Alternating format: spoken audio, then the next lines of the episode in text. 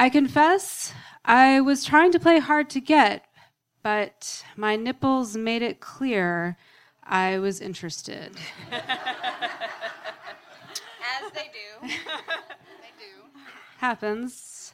Bedpost Confessions is an Austin, Texas based live show featuring smart storytelling and anonymous confessing. Stories heard at Bedpost Confessions, as well as sister shows Unspoken and Confess, all explore themes of humor, vulnerability, and emotional justice on varying topics. No matter the topic, the highlight of any Bedpost productions is the participation of the audience members sharing their own secrets in the form of anonymous confessions, which are read aloud during the show. I used to have a world class clavicle. Memory one. I'm 13, 14. My dance teacher reports that my body is wrong for ballet. Too stocky of thigh, too big of butt. I'm sad about this, and I tell my mother, and I'm crying a little bit. She says offhandedly, as if issuing a casual curse, Well, you do have a full behind. Don't ever gain weight. You'll never lose it. I grew up a slender child. Puberty was not entirely fair. I did get the aforementioned full backside, uh, but no breasts to speak of, at least not early in life. And I was thin, which made my mom happy, but she would have preferred me to have a fuller figure up here. No boobs. I figure I could make up for it in other ways. Fast forward to my 30s, I'm poly wobbling around on OKCupid, trying to date um, in an open marriage, and I'm struggling like I'm guessing a lot of us would struggle about how to write about our physical attributes. Uh, I used the coy phrase, I have a world class clavicle. I thought I liked that description. It was like sexy but not sexual. Uh, it commented on my body in a way that I thought it might attract a person who would wonder what that meant. Uh, and what it meant was that the space between woo, bone and shoulder was hollowed out, kind of that, um, you know, the Dior new look kind of thing, very 50s. It was in my head at the time. Uh, it was uh, indicating I was slender, uh, maybe not traditionally sexy, but I had something to offer. I don't know. that was what I thought at the time. I got compliments about my clavicle and the, the path to the gentle cleavage below, and I enjoyed that. Caveat number one this piece is not a fishing expedition. This is not self pity. The story, if you stick with it, has a different purpose. Memory two. I'm in my first college play. The production is Grease, and I'm still dancing. I've been aged for the Rydell High reunion at the opening of the show. I'm in an unflattering costume wearing wrinkles. After the play, I seek out my mother for approval and praise. She hugs me, and then she says, Your butt looked pretty big in that costume. You better watch it. Mm. I wasn't shocked by this comment at the time uh, because that was a pattern with us. It was this fusion combined with distance, as if the only way she could love me was sideways and on the sly. And I did watch it for a damn long time, and things were fine for a few years until my clavicle went AWOL a, a way back. And I did what I always did. You know the drill. You decrease your input and you increase your output. I took up running, did a half marathon and a triathlon. I gained weight. I did paleo and then back to vegetarian. I gained some weight. I got plantar fasciitis, which put a kibosh on all the running. That I gained a little weight after that. Little bits, time over time, stubborn, wouldn't go away. Got my thyroid checked. I got my hormones checked. I asked doctors, various and sundry. Oh, you're just getting older, they would say. And that was kind of annoying because, yes, I was getting older, but when you're doing the work and your body doesn't respond, it feels a little bit like treachery. and it may seem silly. I mean, I work hard, I do good work in the community, I try to produce wonderful shows. I, am a feminist. It seems like an unfeminist thing to worry about, but I did. Missing my clavicle was like misplacing a magical charm, and that had secured my identity for a long time as desirable and in control. I find it amazing what we hold as magical symbols, which are literal sometimes and figurative others. We hold these powers over each other, against each other. We have magical thinking about what they mean, who we are, and they're layered and intricate. Memory three. Even in her 60s, my mother smokes and eats very little to keep herself thin. The rest of her family is bigger boned and heavier than she is. Her difference is the only currency she has, the only way to win some kind of invisible, unheard argument between siblings. That's her magic spell. After college, when I graduate, she and I are the same height and size, but she has more length in her leg. She holds this inch of femur over me. Every time we visit, like up until a, long time, we would drive in the same car. She would say, Oh, I've got to push the seat back. My legs are longer than yours.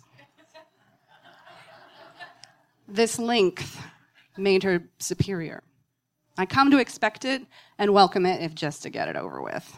Now, she may have her legs, but then I would look and I would have my clavicle, so everything was okay.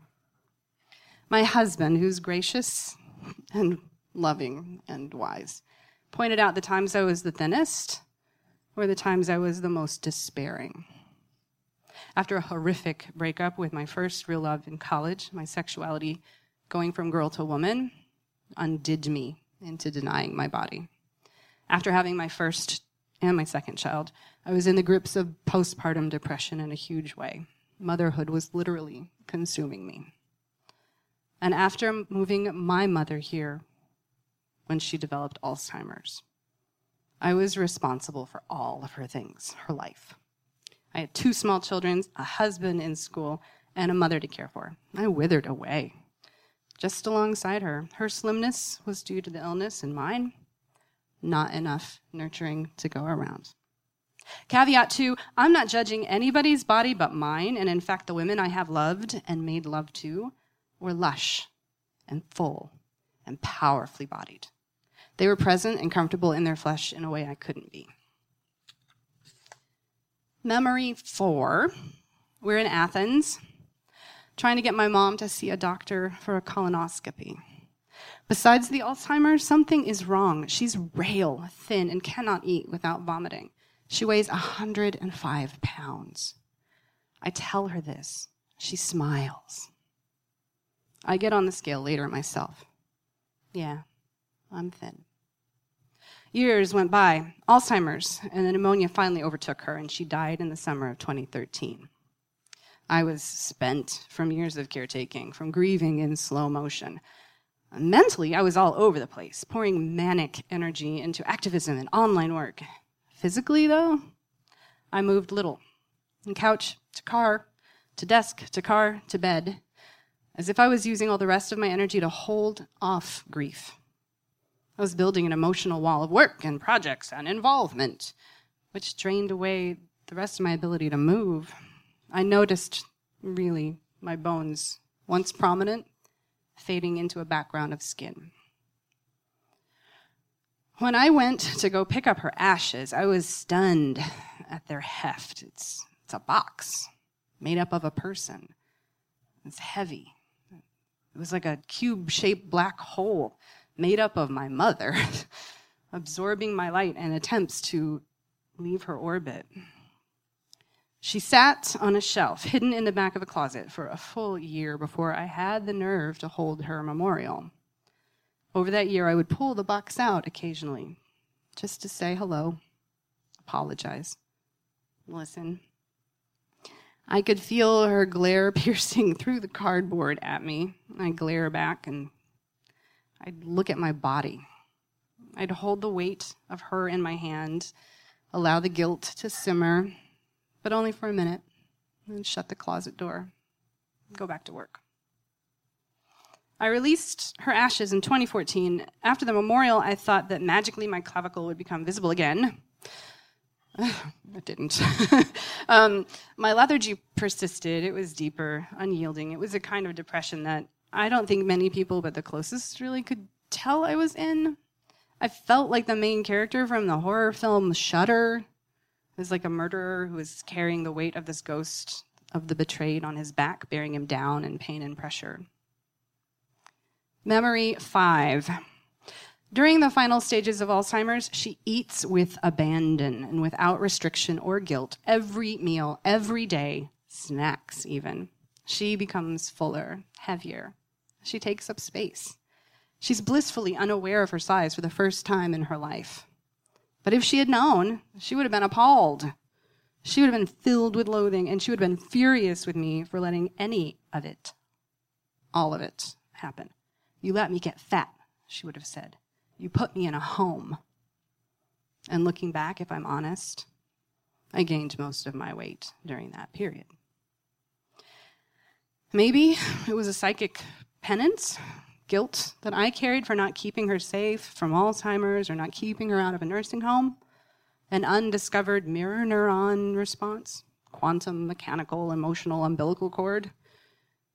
Possibly it was a cry for accepting me, myself, manifesting flesh, whether thin when she was thin or heavy when she was heavy, staying close to her in the only way I could, in the only way she would allow, sideways and on the sly. Caveat three I am not a physicist, so what I just said is probably bullshit. but it feels right. I'm not sure what changed this year on the second anniversary of her death. It's probably just only so much a body can bear. Perhaps I decided somewhere inside myself I was not responsible. perhaps she just decided to lift off and go. I felt different. I felt like moving, like in a good way, like going swimming and enjoying myself. Uh, I still wondered about the path of all of it. I mean, it, maybe all of this just could be aging and tied to metabolism, but maybe I needed the extra weight simply because I was carrying more on my shoulders. Maybe I needed the muscle because I needed strength to hold myself up. Maybe I needed the fat because I needed some padding for self comfort and a hug. Memories aren't straightforward. They're more like fragments spiraling around a mountain or down deep into a cavern, and only at the end can we see the path that we've been on. There are parts of ourselves we hide from our own eyes until we're at the peak or the pit. It was a strange thing to realize that my clavicle was gone, but I mean, it's, it's still there. Both of them are still there, actually. Um, they're just, you know, it's just coated in body that hadn't been there before. And that was five years ago. I felt the shame my mother would have wanted me to feel, and sometimes I still do. I can admit that. But at least this much has changed. I can look in the mirror and say, it may not be a world class clavicle, but this body has served me well, and it's got a long way to go. It's my body, after all, not hers. It has to be able to live and love straightforwards and openly. I'm thankful to begin seeing that maybe my body has known better than me all along.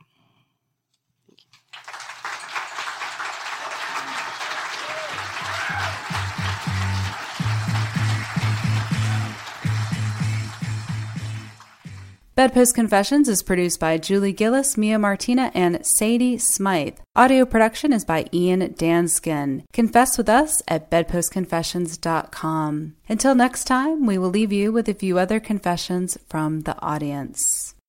I confess, everyone thinks I'm an optimist, but after the things I've overcome and the state of the world these days, I've lost so much hope. I don't even want to be, bring kids into the world, and I don't know who I can admit that to.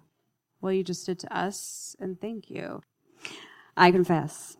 Occasionally, I get the urge while thrift shopping to get a pair of silky gym shorts, several sizes too small. Go to the dressing room and strip naked, then pull on the tight shorts and watch my cock grow.